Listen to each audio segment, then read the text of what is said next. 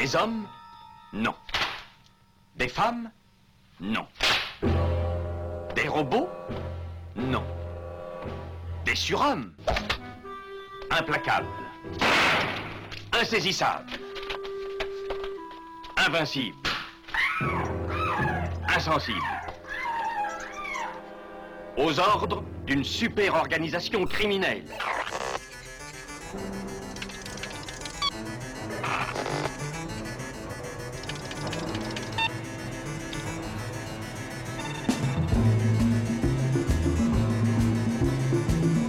Impossible Rien n'est impossible pour... Culture prohibée. Bienvenue pour ce nouvel épisode de Culture Prohibée. Culture Prohibée, c'est l'émission hebdomadaire de la culture planète du Ciboulot, coproduite par Radiographite, graphite.net et animée par l'équipe des films de la Gorgone, les films de la Gorgone.fr. Culture Prohibée, c'est aussi un profil Facebook et un podcast disponible sur différentes plateformes. Tous les détails sont sur le blog de l'émission culture-prohibée.blogspot.com. Look, I'm cold, I'm wet, I'm here. There's nothing to worry about.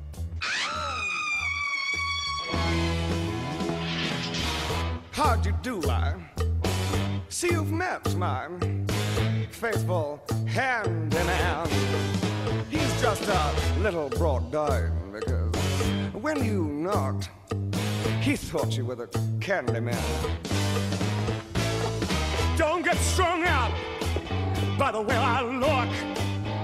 Judge a book by its cover. I'm not much of a man by the light of day, but by night I'm one hell of a lover. I'm just a sweet transvestite from transsexual Transylvania. Au sommaire aujourd'hui, une émission entièrement consacrée aux dernières sorties de bouquins sur le cinéma. Avec Apocalypse Show, quand l'Amérique s'effondre, de Annelise Melchion, paru chez Playlist Society. Deux livres sur le giallo, à savoir L'Ultima Maniera de Giallo, un cinéma des passions de Alice Laguarda, paru chez Rouge Profond, et une étude en jaune, giallo et thriller européen de Frédéric Pizzo Ferrato, ça c'est paru chez Artus Film. Nous reviendrons également sur Camp, volume 1, Horreur et Exploitation de Pascal Français, paru chez Marais Éditeur.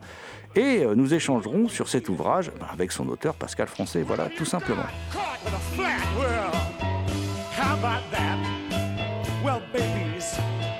L'équipe de Culture Prohibée remercie Guy Astic, Kevin Boissezon, Benjamin Fogel et Thierry Lopez pour leur aide sur cette émission.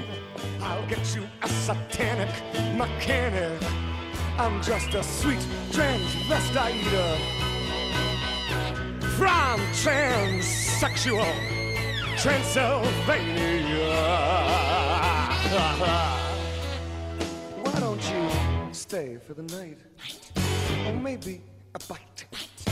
I could show you my favorite obsession. I've been making a man with blonde hair and a tan, and he's good for a living my tension. I'm just a sweet transvestite uh, from transsexual Transylvania.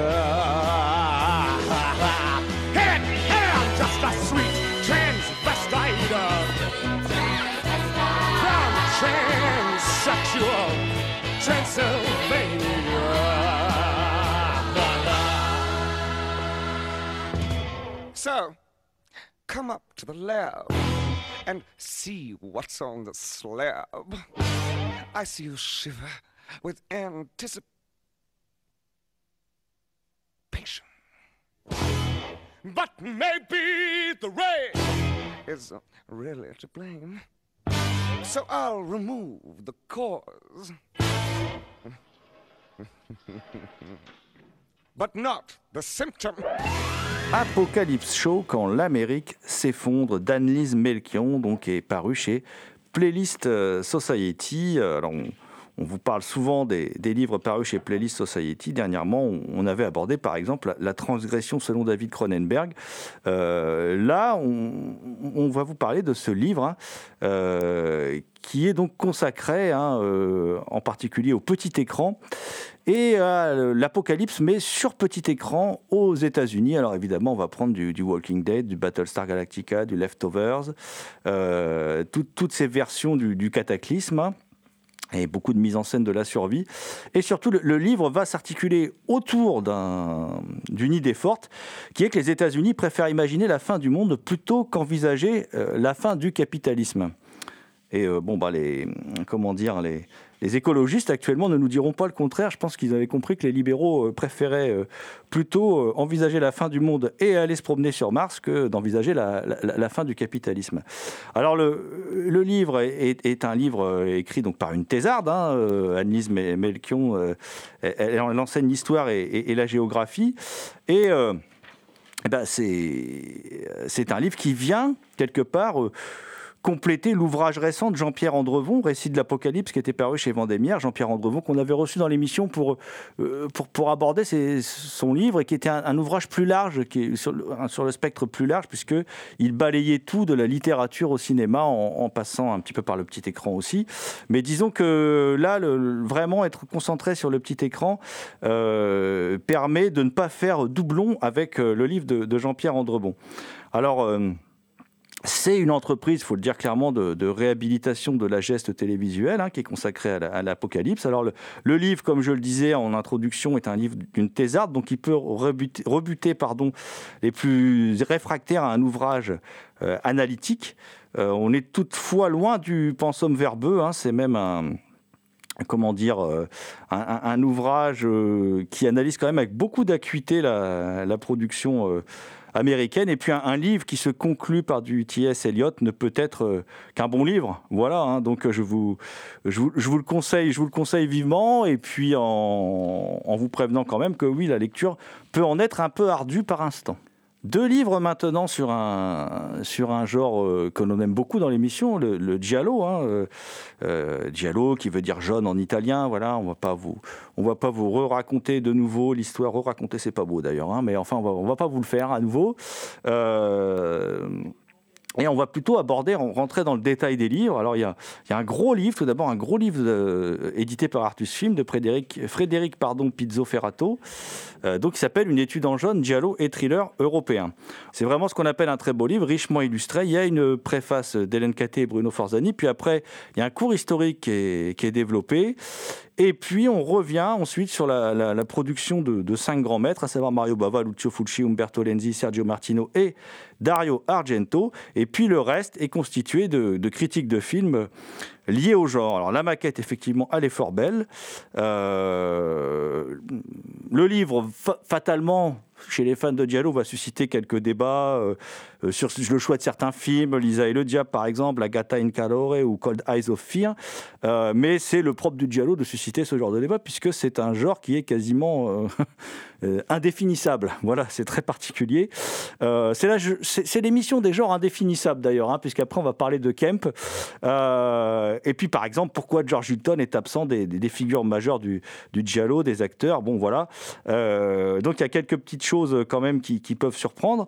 Euh, mais en tout cas, tous les fans de thriller à l'italiana se, doivent de, posséder cet ouvrage, qui est vraiment un fort bel objet et puis qui surtout euh, est, le premier en France ouvrage à, aborder le, le, giallo, hein, le premier ouvrage publié par un éditeur qui ne soit pas un fanzine, qui est le premier à aborder le, le giallo. Alors, autre livre qui aborde le, le giallo, c'est l'Ultima Maniera, le giallo, un cinéma de passion. C'est un livre d'Alice Laguarda qui est paru dans la collection Raccord chez Rouge Profond. Alors là, on est sur l'autre versant du livre de cinéma, c'est beaucoup plus analytique, c'est plus proche d'un travail d'universitaire. Pour Alice Laguarda, professeur d'esthétique à, Les Âmes de, Caen, il était logique qu'un genre aussi plastique que le giallo l'intéresse. Le livre est assez court, il fait à peu près 200 pages, hein, et l'ultima manière a choisi quelques thématiques qu'elle développe à travers l'analyse de 33 films, alors sur le papier, hein, dans la table des matières, parce qu'en fait, euh, il y a beaucoup de digressions. Alors, c'est des films savamment euh, choisis. hein. On passe de Six femmes pour l'assassin à Ténèbres en passant par L'œil du labyrinthe. Film trop sous-estimé à mon goût, d'ailleurs. Et puis, il y a aussi Mais qu'avez-vous fait à Solange Voilà, enfin, le travail de Dalamano. Et c'est réservé à un lectorat une fois de plus, là, qui ne sera pas rebuté par des, développements autour, par exemple, de l'intuition pasolinienne, euh, de l'abstraction et du fonctionnalisme d'une scène. Donc, euh, l'Ultima Maniera fait preuve d'une grande richesse d'analyse. Euh, Alice Laguarda va jusqu'à questionner certaines euh, thématiques rarement abordées, telles que la question du genre, et sexuellement parlant, évidemment, d'un point de vue sexuel, hein, et, la, question du voyage, par exemple. Alors, pour un livre de la collection Raccord, il est richement illustré, évidemment. Un livre sur le giallo se doit d'être illustré, il ne peut pas en être autrement. Et j'ai envie de dire qu'on attend tous un peu un livre qui serait entre les deux, euh, qui serait peut-être un peu plus analytique que le, que le livre paru chez Artus, mais un peu moins que, que celui euh, paru euh, chez Rouge Profond. Mais qui sait, ce- cela va peut-être venir très très bientôt.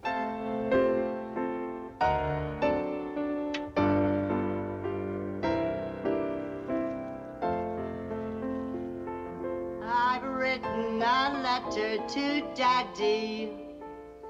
His address is heaven above. I've written, dear Daddy, we miss you and wish you were with us to love. Instead of a stamp, I put kisses. The postman says that's best to do. I've written a letter to Daddy saying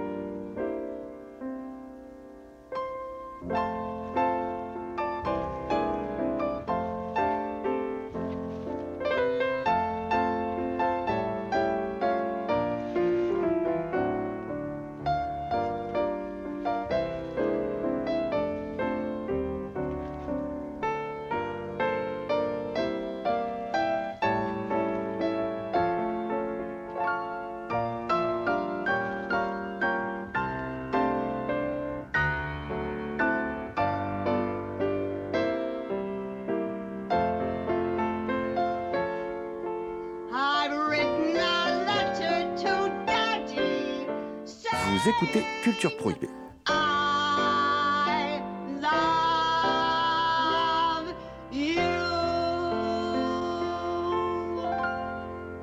Nous allons maintenant aborder Kemp, volume 1, Horreur et exploitation, donc qui est un livre de Pascal Français, qui est préfacé par euh, Christophe Beer et qui sort en, librairie là, le 14 octobre. hein. Donc c'est vraiment euh, un, livre euh, euh, qui a été un gros coup de cœur, nous, de la rédaction. hein. Vous savez qu'on vous parle souvent des livres de Pascal Français parce qu'il a un style unique. C'est certainement l'un- des auteurs qui écrit sur le cinéma euh, parmi les plus intéressants en France. hein. voilà, dès que vous, êtes sur un livre de Pascal Français, vous n'arrivez plus à décrocher. Il y a, il y a- un mélange de l'intime, il y a un mélange de la critique. Enfin, c'est assez particulier. De toute façon, c'est tellement particulier parce que euh, certains sont en train d'écouter l'émission et doivent se dire mais le camp, mais qu'est-ce que c'est que le camp Et puisque c'est trop compliqué à définir. On va demander directement à Pascal Français, en fait, donc l'auteur de cet ouvrage, euh, de nous en dire plus. Alors tout de suite, Pascal Français au micro de Culture Prohibée. Alors comme ça, Pascal, le camp, ça désigne exclusivement les films programmés sur les campus américains, c'est ça? Ah non, exactement, pas du tout. non, non, c'est ce que prétendait donc euh, euh, quelqu'un que j'avais rencontré, un éminent critique, qui, qui me disait que c'était euh, ça ne concernait uniquement que les films euh, diffusés sur les campus. Non, bah, c'est pas ça du tout, absolument pas. Bon, c'est assez drôle en même temps comme, euh, comme, comment dire, comme mise en bouche dans le livre. Et, Oui, oui, oui. euh, et avant de rentrer dans le détail du livre, en fait, euh, bah, il y, a- il y a une préface qui est, qui est rédigée par Christophe Beer qui, Oui. qui- qui nous révèle que euh, vous avez mis plus de 7 ans à convaincre un éditeur de publier cet ouvrage. Comment, comment ça s'explique? Ça a été une sorte de chemin de croix en fait, parce qu'il y a plusieurs éditeurs qui étaient intéressés par le livre, euh, qui, aimaient beaucoup l'idée, le, le, concept et, euh, et, le bouquin en lui-même, mais qui trouvaient que le volume était trop important. Les uns après les autres, euh, ils ont renoncé euh, petit à petit. Bon, euh, à la fin, bon, bah, ça, ça marchait pas. Soit les, subventions n'arrivaient pas, il n'y avait pas l'aide du, CNL qui était demandée. Et puis, je pense qu'il y avait aussi cette idée que le, concept, l'idée du camp, n'était absolument pas connu en France, que ça allait parler à personne et que, ça allait être très difficile finalement de trouver un lectorat pour ce sujet. Donc oui, ça aura mis sept ans avant que Pierre-Julien Marais euh, me dise quasiment une semaine après que je lui ai envoyé le manuscrit, moi il n'y a pas de problème, je le prends, on le publie en trois volumes, et puis euh, ça, ira très bien comme ça. Donc voilà. Et, le livre débute bah, par euh, votre définition de ce qu'est le camp, en partant d'un essai, le, premier sur le sujet, qui a été signé Suzanne Sontag en 1964. Euh, vous mettez tout de suite les pieds dans le plat en expliquant que l'intellectuel n'a pas réussi à homogénéiser sa pensée. Elle fait même parfois preuve de contradiction ça en dit quand même long sur la, la difficulté euh, d'aborder un tel sujet, qui est un sujet en fin de compte beaucoup plus complexe qu'il n'y paraît. C'est très très large, c'est euh, assez élastique et en même temps c'est très curieux. C'est à la fois très élastique, d'ailleurs dans, le livre on s'en rend compte parce que j'aborde des cinéastes très très différents. Euh, qui, ça peut être des cinéastes très renommés, euh, considérés comme intellectuels, comme Joseph Losey par exemple, et euh, également du cinéma bis, du cinéma populaire. Où, mais en même temps, il y a vraiment un fil conducteur qui est la notion d'outrance d'artifice, de théâtralité, de tout ce qui est plus, plus grand que nature, en fait. Et, euh, et donc, c'est évidemment pas difficile, facile pardon, à, définir et à cerner. C'est pour ça d'ailleurs que ça a pris tellement de, pages, ne serait-ce que pour mon introduction, pour, pour essayer de, cibler euh, le sujet, de l'expliquer le mieux possible, en fait. Et, d'ailleurs, vous expliquez que le comportement camp fut promu par les gays mâles au XVIIIe et XIXe siècle euh, afin de leur servir de, signe de reconnaissance, bah, en des temps où évidemment l'homosexualité était considérée comme un grave délit.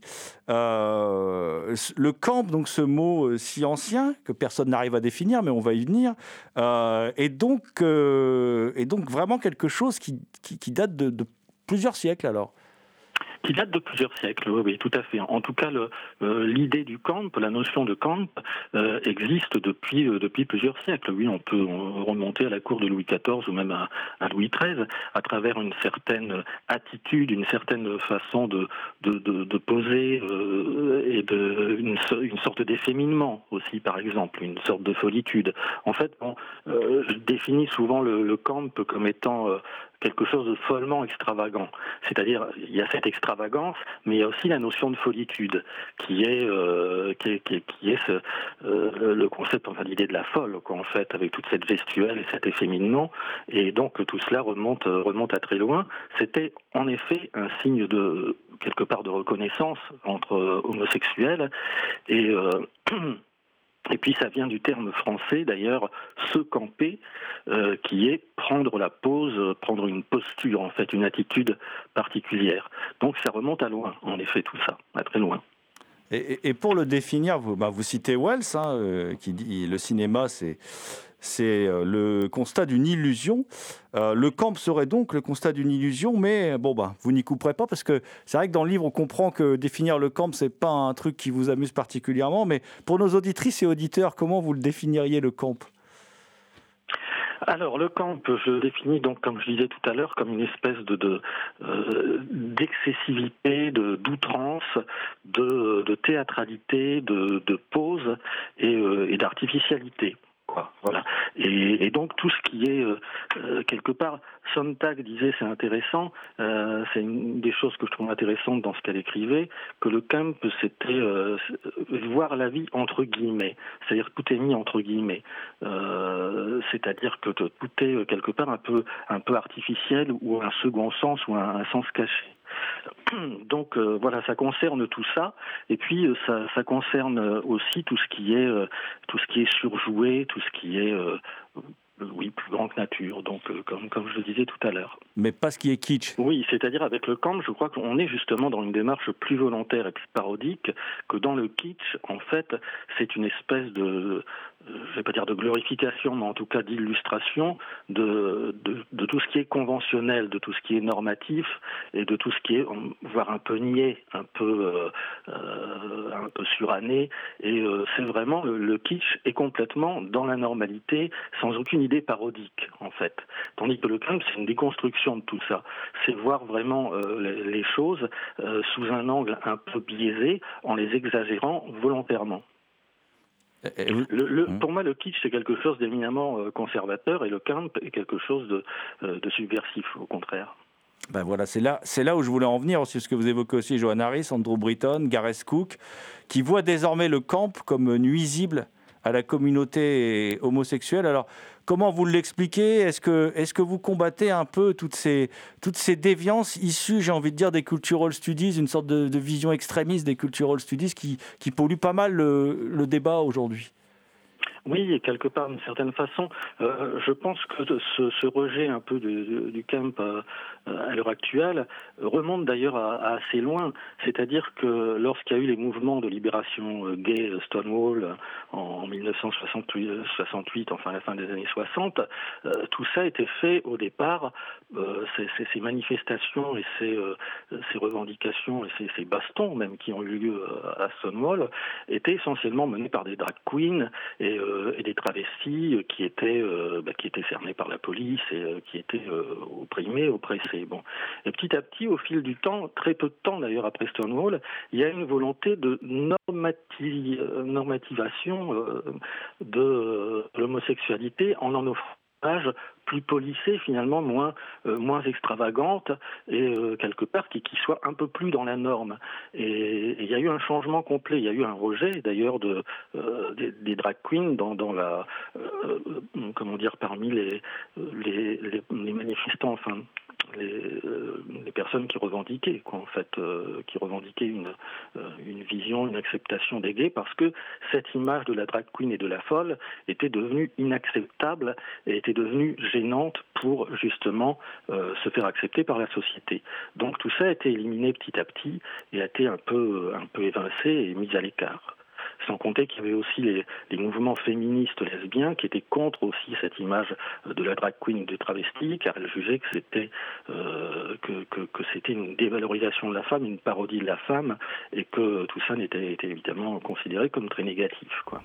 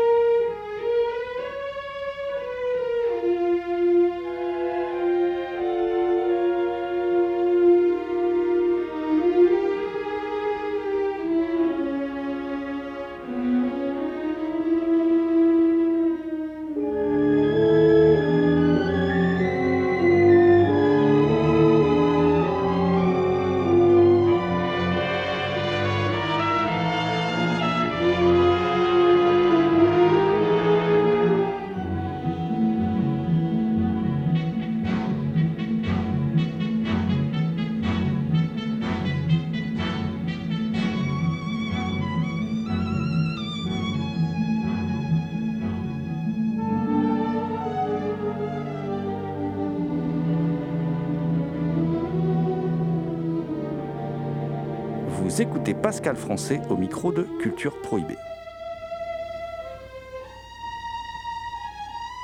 Ce premier volume, il est ensuite composé de, de trois livres. Euh, pour le premier, enfin, vous inventez, alors je ne sais pas si vous l'inventez, mais moi, moi je l'avais jamais lu avant, le terme de mélodrame gériatrique. Est-ce que vous pouvez nous en dire un peu plus?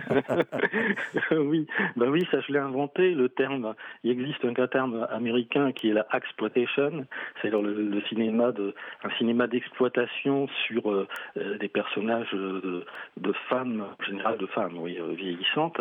Et ben, ce sont tous ces mélodrames gériatriques, ce sont tous ces films qui ont découlé du succès de Qu'est-il arrivé à Baby Jane et dans lesquels qui mettent en scène des personnages de femmes âgées qui sont victimes ou alors au contraire qui sont les, les, méchantes ou les, les bourrelles et, qui, présentent une image de la féminité complètement outrancière à travers aussi cette idée de vieillissement qui est une, euh, sorte euh, d'idée de, décadence quelque part et euh, de décadence de, de, gloire déchue qui est quelque chose de très important dans, dans, la notion de Kemp.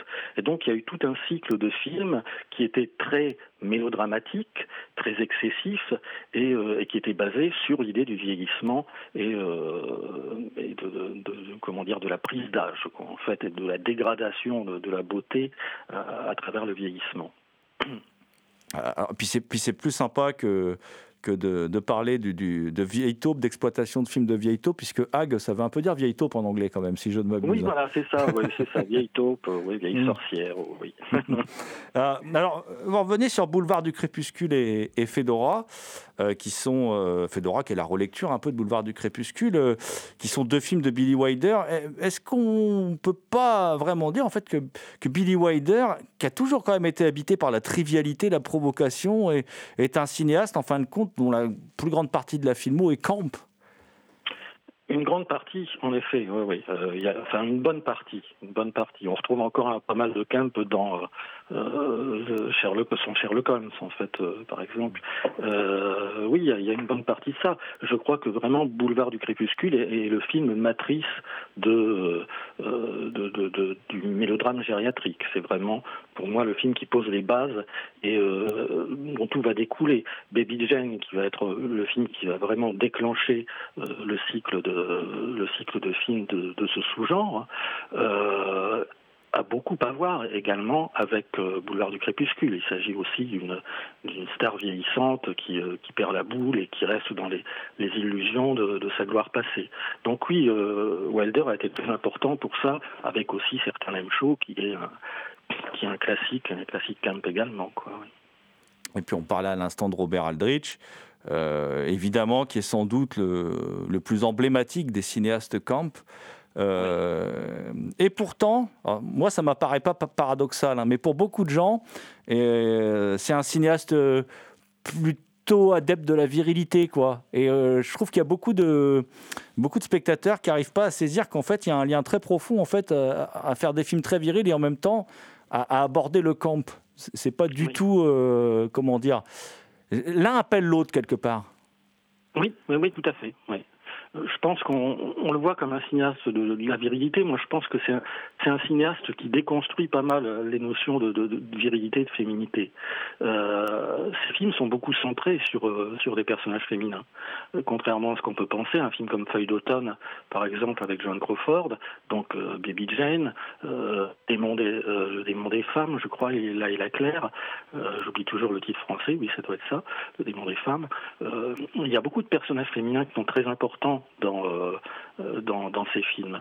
Et euh, il y a un regard comme ça où la féminité est hyper féminisée et la masculinité est hyper masculinisée aussi, parce que le camp ne, ne concerne pas uniquement la, la, femme, même si elle a sans doute la, la place prépondérante, mais il y a aussi l'hyper-virilisation, une vision tellement excessive de la masculinité qu'elle en devient, qu'elle en devient, comment dire, presque parodique en fait il y, a quand même pas mal ça chez, chez Aldrich.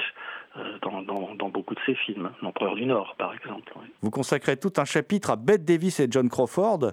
Euh, J'avais envie de vous, qui sont deux figures incontournables du genre. Hein.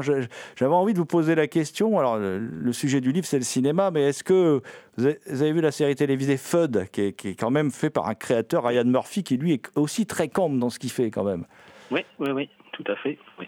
Oui, oui, ça j'ai vu la série. Euh, j'ai vu la série. Euh, D'ailleurs, c'est quelque chose qui n'en finit pas cette histoire de Betty Davis et de et John Crawford, parce que là, en ce moment, euh, il y a une pièce de théâtre qui, a, qui, a beau, d'avoir beaucoup de succès, qui est Qu'est-il arrivé à Betty Davis et John Crawford, qui est mise en scène et jouée par Michel Faux, qui tient le rôle en travesti de Betty Davis.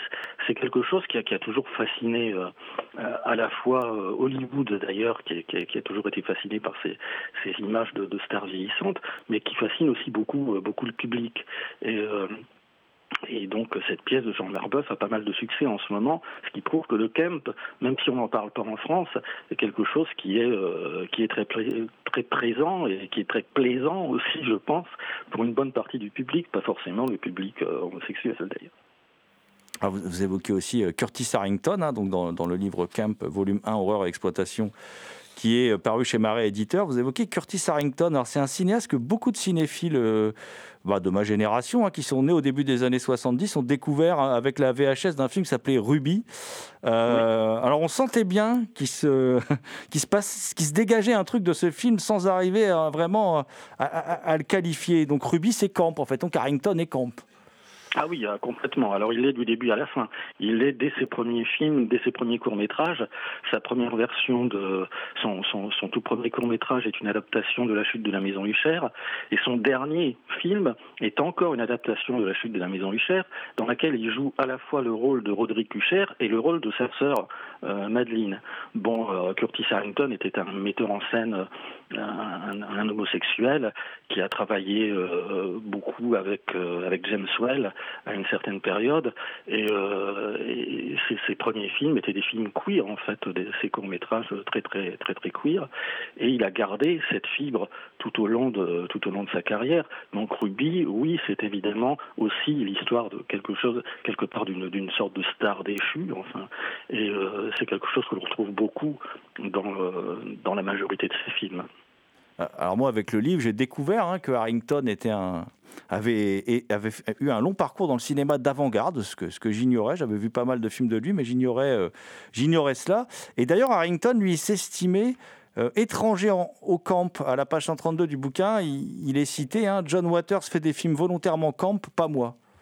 Oui, oui, volontairement. Lui, peut-être qu'il disait ne pas le, pas faire volontairement. Je doute un peu, en fait, de cette déclaration. Je pense que ce qui l'embêtait un peu, c'est que le terme camp à l'époque de, cet entretien euh, était généralement considéré euh, comme étant euh, les films qui sont tellement mauvais qu'ils en deviennent bons, en fait. Et c'est devenu un peu la, définition officielle dans les années 90, 2000. Euh, le terme avait un peu perdu, euh, un peu perdu son sens original, euh, originel, pardon.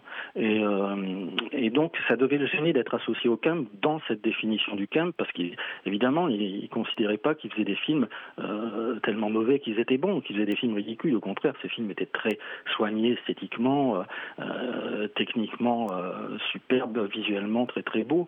Et je pense que ça l'embêtait d'être qualifié de camp à cette période en particulier. Alors, je vais passer au livre 2 qui se consacre au, cinéma euh, d'épouvante. Euh, vous faites d'ailleurs un, coming out singulier. Enfant, vous vouliez être Vincent Price. vous en faites même un justicier gay. J'avoue que j'avais, euh, m'était jamais venu à l'esprit l'idée que Vincent Price soit un justicier gay. oui, bah si. En fait, le, personnage, enfin, euh, Price est sans doute l'un des comédiens les plus pimp du cinéma d'horreur parce que c'est un comédien qui est dans l'excès, toujours à, la limite de la parodie. Euh, justement, chacune de, chacun de ses rôles est mis entre guillemets. Il y a toujours une sorte de clin d'œil au public. D'ailleurs, j'avais un ami cinéphile qui, qui, qui me disait Price n'est pas un roi de l'horreur, c'est un acteur comique. Bon, et il y a tout cet aspect, en effet, euh, parodique, cette, distanciation qu'il a toujours pris par rapport au rôle et par rapport, euh, par rapport au genre fantastique lui-même. Et puis aussi, euh, c'était bon, un, homme bisexuel, on le sait maintenant, c'est plus un secret pour personne, et qui a une énorme part de folitude dans, dans, dans, son jeu. Quand on voit un film comme La Chambre des Tortures, par exemple, de Roger Corman, euh, son rôle, c'est quasiment celui d'une héroïne en péril. Il ne cesse de tomber dans les pommes, de, de tourner de l'œil. Euh, il est euh, lui-même considéré, d'ailleurs, qu'il en avait peut-être fait un petit peu trop dans ce film, mais il y, a, tout cet aspect toujours un peu, un, peu folle chez, chez le personnage, chez les personnages qu'incarne Price, qui sont toujours des, soit des célibataires endurcis, soit des hommes qui ont, qui ont perdu euh, une femme qu'ils idéalisaient, mais en tout cas, bon, elle, est morte. Euh, bon, il est rarement père d'ailleurs dans la plupart de ses films. Ça arrive dans deux, deux films, je crois, seulement dans, dans sa filmographie où il tient un rôle de père. Il est toujours un peu en dehors de, euh, comment dire, de, de l'hétéronormativité. C'est un personnage très queer dans tous les sens du terme d'ailleurs, qui n'est pas seulement celui de gay, mais des personnages torturés, euh, tordus en fait, un peu, un, peu marginaux. Donc il y, a, il y, a, toute cette dimension chez, chez Price. et oui, ben, c'est marrant parce que je voulais être Vincent Price et quand on voit quelque part le, le court métrage de Burton Vincent, c'est tout à fait moi. Quoi. Je, me, je me retrouve complètement dedans. Quoi. Ah, Vincent Price, mais pas le Dr Fibes, hein, rassurez-moi. non, non, non.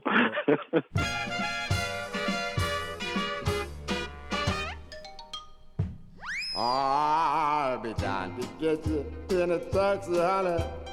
Better be ready by a half past eight. Oh, honey, don't be late. I wanna be there when the band starts playing. Remember when it get there, honey. Two steps, I'm gonna have a ball. I'm gonna dance off both my shoes I play the Jelly Roll Blues. Tomorrow night at the dark Docktown Stratus Bar. Yeah, tomorrow night at the Docktown Stratus Bar. I'll do it, man. Little baby. Let me hear that song, oh yeah. I wanna be there when the band starts playing. Vous écoutez Pascal Français, auteur de Camp Volume 1, Horreur et Exploitation, paru chez Marais Éditeur, au micro de Culture Prohibée. Oh,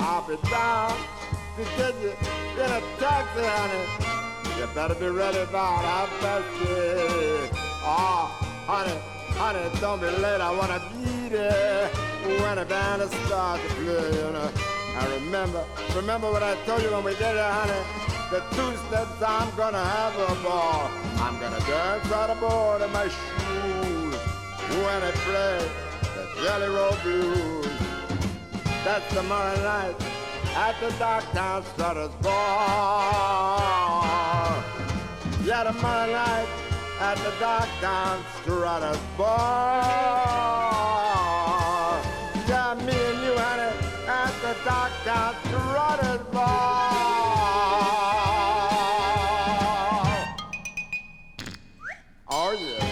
Est-ce que c'est le fantastique qui vous a amené vers le camp Parce que, en gros, ce qu'on comprend à la lecture du livre, c'est que votre découverte de la cinéphilie, elle passe par le fantastique quand même beaucoup. Ah, complètement, oui, oui. Elle passe par, euh, elle passe par, euh, par Price, en fait, parce que le film qui m'a vraiment fait aimer et découvrir le genre, c'était euh, L'homme masque de cire. Bon où il y a toute une dimension, d'ailleurs tout un aspect du camp euh, qui, est, important parce que le camp étant une, euh, une espèce de, de, déconstruction un peu de la notion de réalité, de fiction, de, de réel et d'artifice, euh, dans Le masque de cire, c'est un peu le thème central du film avec ce, sculpteur qui, qui, crée, de, qui modèle de l'artifice des statues en, se basant sur la réalité qui, qui sont des cadavres en fait qui, qui, qui de cire. Il y a tout cet aspect qu'il y, a dans le film. Et là aussi, Price, un jeu extrêmement euh, précieux, maniéré dans, euh, dans son rôle de, du sculpteur Jarod. Donc oui, c'est venu de là. Je pense que c'est vraiment venu de là. Il y a eu deux films essentiels pour moi qui sont euh, Le masque de cire et puis donc Est-il arrivé à Baby Jane qui ont été, qui font partie des films qui m'ont fait découvrir le camp, en effet. Oui, je crois que ça vient là-dessus. Et puis il y, a, toute cette notion, de toute façon, euh, d'outrance, d'anormal dans, le cinéma fantastique, qui, rejoint, qui rejoint souvent le camp. Et puis dans le, dans le livre, hein, dans cette partie du livre, je trouve ce qui est intéressant aussi, c'est que euh, c'est un livre aussi qui, vous est très personnel parce que vous, vous, livrez beaucoup dans cette partie du livre. On sent que ce livre, c'est pas, il ressemble pas à vos autres livres. Il a, il a quelque chose de singulier, de particulier. Oui, oui. Bah, euh, C'est-à-dire, c'est un peu je veux dire, je me suis vraiment fait plaisir en, l'écrivant, dans le sens où euh, s'y retrouve un peu ma cinémathèque idéale, quoi. Bon, quelque part. Ce sont, euh, tous les films que j'aime. D'ailleurs, quand j'ai découvert le, concept du camp, euh, en lisant un article, je sais plus lequel à quelle époque, je me suis dit, mais c'est exactement tout ce que j'aime dans le cinéma. Donc oui, c'est un livre assez, personnel, assez intime, qui est, qui est aussi l'histoire d'un parcours cinéphile quelque part. Vous évoquez aussi beaucoup la Hammer, mais pour moi, la Grande-Bretagne, c'est euh, la patrie euh, du cinéaste de l'horreur gériatrique, Pete Walker, hein, euh, qui est passionnant, House of Whipcord, Frightmare. On a rarement vu des, des, des- autant de vieux complètement fous dans, chez un cinéaste que chez lui. C'est vraiment, il est obsédé par ça. Ah, il est obsédé par ça, oui. Il était obsédé par le conflit de génération, mais il était aussi complètement obsédé, en effet, par, par cette idée du, vieillissement qui amène, euh, qui amène la folie. Et euh, en effet, en Angleterre, c'est le cinéaste, euh, le cinéaste par excellence, euh, je pense. Et c'est quelque chose qui, bon, son actrice fétiche qui était chez Lakis, bon, c'est une actrice qui, joue dans l'excès, dans la démesure aussi tout le temps. Et c'est assez fascinant tout cet, tout cet aspect de, de Pete Walker. Et du scénariste d'ailleurs, euh, David McGillivray, qui pour moi est le, scénariste qui a signé les meilleurs scénarios de, Walker, et qui lui euh, se réclame du camp en fait. Euh, bon, il considère que les films sont très mauvais, d'ailleurs, il n'aime pas du tout ce qu'il a fait avec Walker, mais enfin il n'hésite pas à dire qu'il a écrit, qu'il écrivait des scénarios camp. Et toute cette toute cette idée de vieillissement est d'ailleurs très ambiguë chez Walker, dans le sens où c'était un cinéaste très conservateur. En fait, on a souvent considéré que c'était quelqu'un de, libéral et tout ça, mais non, euh, c'était un, un mec, enfin c'est, il n'est pas décédé, un cinéaste euh, au contraire avec des idées politiques euh, très à droite. Bon, donc il y a, toute cette galerie de, personnages âgés, vieillissants, qui représentent quelque part le, pouvoir, l'ordre établi, le, conservatisme. Et Walker étant un cinéaste, un homme très conservateur, contrairement à, l'idée qui a été rép- répandue, où on voyait plutôt comme un cinéaste subversif. Non, il, s'identifie plutôt à, à ces personnages âgés qui, euh, qui oppriment, qui, euh, euh, qui, qui, comment dire, agressent la jeune génération et, qui veulent réprimer la contre-culture de l'Angleterre des années 70, fin des années 60. Alors, euh, parmi tous les films liés au fantastique que vous abordez, il y a les deux Paul Morisset, donc on dit, dont on dit aussi qu'ils ont été faits en partie aussi par Antonio Margheretti, mais bon, ils s'inscrivent vraiment dans le travail de Morisset. C'est euh, et produit par Andy Warhol, donc hein, c'est euh, euh, du sang pour Dracula et Cher pour Frankenstein, euh, qui me semblent pour moi être des sommets quand même du camp. Je les ai toujours qualifiés moi ces films de drôlement morbides en fait. Oui. Mhm. oui, c'est ça. Ils sont- drôlement morbides et euh, il y a aussi toute cette euh, toute cette dimension homosexuelle qui vient de Warhol, euh, qui vient pas pas vraiment de Morisset lui-même, qui lui aussi, à l'instar de Peter Walker, est un cinéaste, euh, un homme avec des idées très tranchées, un homme très très très religieux, très croyant, et, qui considérait que, lorsqu'il faisait ses films, il il voulait faire une dénonciation justement de tout ce libéralisme et de, de tout ça. C'est ça qui est assez drôle d'ailleurs dans dans sa filmo. Et euh, oui, ce sont des films complètement délirants, excessifs, qui démontent euh, les mythes euh, de Frankenstein et de Dracula en les exacerbant de façon complètement démesurée. Quoi. Et vous parlez aussi de deux cinéastes complètement autres. Alors j'allais dire très très bis, mais même carrément Z, hein, mais alors par contre totalement fou. C'est Andy Milligan et Doris Wishman qui sont vraiment. tu- Vous, vous, qualifiez même son, cinéma d'exploitation pour cette dernière de- d'expérimental. Euh, pouvez- Pouvez-vous en dire plus à nos auditrices et auditeurs? Parce que c'est pas forcément les cinéastes les plus connus abordés dans l'ouvrage quand même. Même si nous, comme on est des cinéphiles un peu timbrés, on connaît, mais franchement, euh, là on est dans le Z hein, quand même. On est, dans le Z et on n'est pas loin, en effet, du cinéma expérimental, mais involontairement. Bon, c'est-à-dire que Wishman, comme euh, Milligan, travaillait avec quasiment zéro budget. Bon, euh, Milligan, lui, avait eu une carrière auparavant dans, le théâtre justement expérimental euh, à New York. Oui, oui, il montait des pièces de Jean Genet, des, pièces d'Arabal. Bon, et c'était vraiment quelqu'un qui avait une formation intellectuelle assez poussée. Wishman, elle, faisait simplement euh, des, films de- d'exploitation, de, sexploitation euh, pour vivre avec trois francs six sous. Et, euh, donc, le manque de moyens invraisemblables qu'ils avaient les obligeait à, biaiser, à trouver, à trouver des astuces, et tout ça faisait finalement un cinéma complètement déconstruit, complètement J'utilise beaucoup le terme déconstruit, mais c'est vrai que c'est un peu celui qui s'impose. Un, cinéma qui rejoignait, par exemple, l'expérimentation euh, d'un Godard, euh, sans, sans, le vouloir quelque part. En tout cas, Wishman disait que elle, c'était pas du tout son intention, que ça la faisait rire quand on la comparait euh, à Godard ou à, des cinéastes d'avant-garde. Mais il y a tout un côté finalement avant-gardiste. C'est tellement loufoque que ça en devient que ça en devient euh, génial et, euh, et, incroyable. Bon, euh, tout ça par manque de moyens, en tout cas beaucoup de la part de, de la part de Wishman.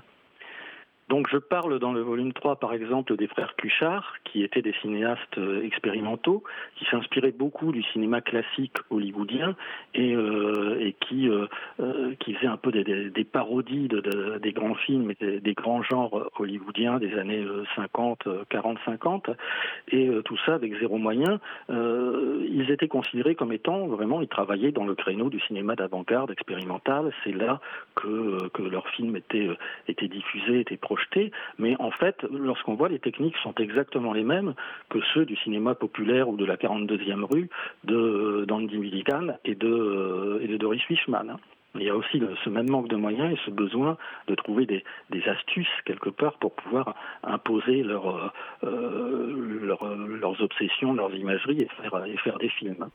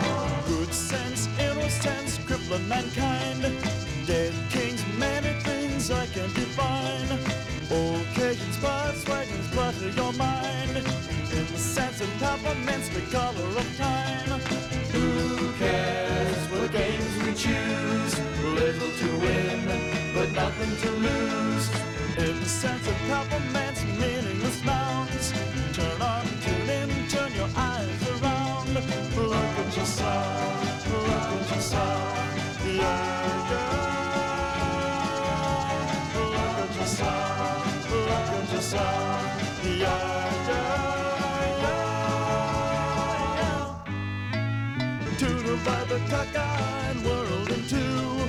Throw you by the one side, it's the least you can do. Beat makes and politics, nothing is new. A yardstick for lunatics, one point of view. Who cares what games we choose? Little to win, but nothing to lose.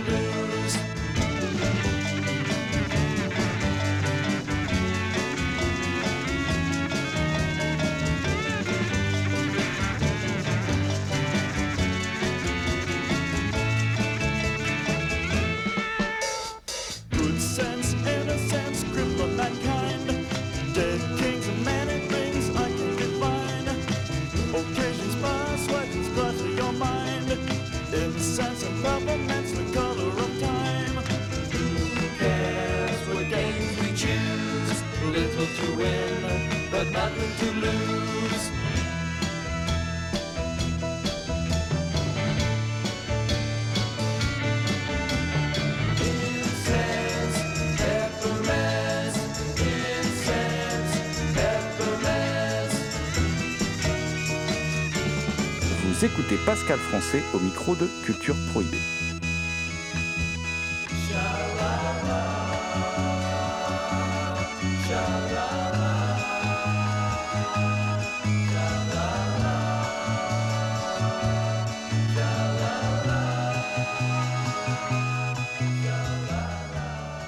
en parlant d'obsession, il y a Ross Meyer, l'idole des adeptes de forte poitrine, euh, qui, est pourtant si campe et si prompte à, moquer la, virilité. Je crois, je crois qu'on ne dira jamais assez à quel point quand même c'est un cinéaste assez génial en fait, euh, Ross Meyer.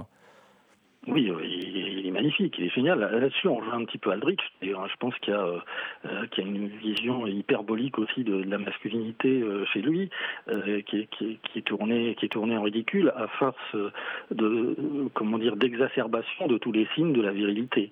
Et ça, rejoint un peu, ce sont un peu les mêmes démarches.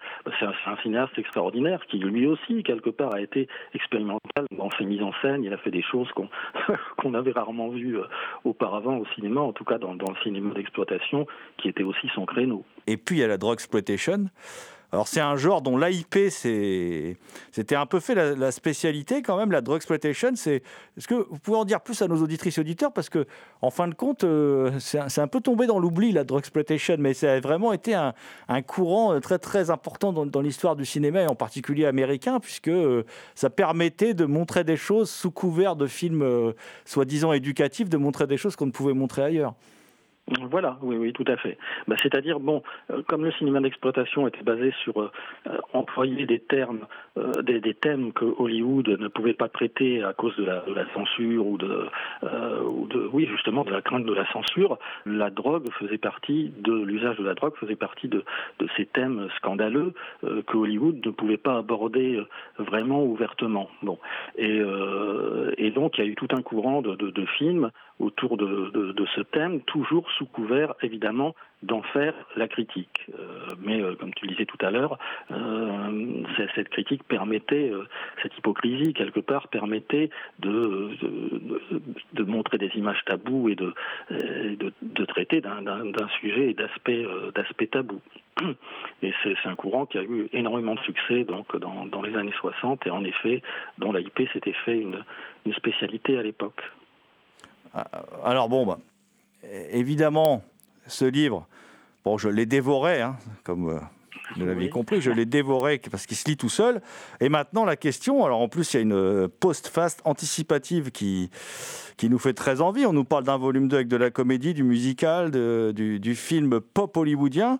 alors la suite, c'est pour quand, Pascal? C'est pour quand la suite? Euh, la suite, il y aura un volume qui paraîtra tous les six mois. Donc, euh, ce, sera, ce sera au mois d'avril, euh, avril 2022. Et puis, le troisième volume sortira en octobre 2022. C'est prévu comme ça, un créneau de six mois entre, entre chaque livre. Eh bien, écoutez, je vais, je vais vous rappeler donc l'ouvrage. Hein, c'est Camp, volume 1, Horreur et Exploitation, donc de Pascal Français, qui est disponible chez Marais Éditeur. Pascal Français, qu'on remercie pour cet entretien. Eh ben, merci. Merci à vous et à, à toute l'équipe de Culture Prohibée. merci. Merci beaucoup.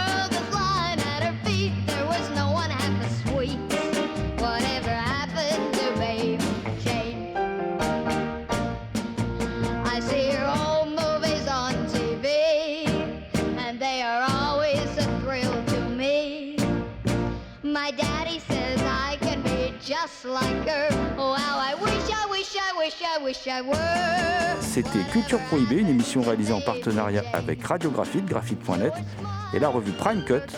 Plus d'infos sur theextasyofilm.com. Culture Prohibée est disponible en balado-diffusion sur diverses plateformes. Toutes les réponses à vos questions sont sur le profil Facebook et le blog de l'émission, culture-prohibée.blogspot.com. Culture Prohibée était une émission préparée et animée par votre serviteur Jérôme Potier, dit La Gorgone assisté pour la programmation musicale d'Alexis dit Admiral Lee. And the last but not the least, je veux bien sûr parler de Léo Mania à la technique. Salut les gens, à la prochaine. That's what happened to baby Jane. Here's what happened to baby Jane. She thought the world was at her feet. That is what her daddy said was true. But her daddy didn't always know. Your daddy doesn't always know. So for the past 40 years,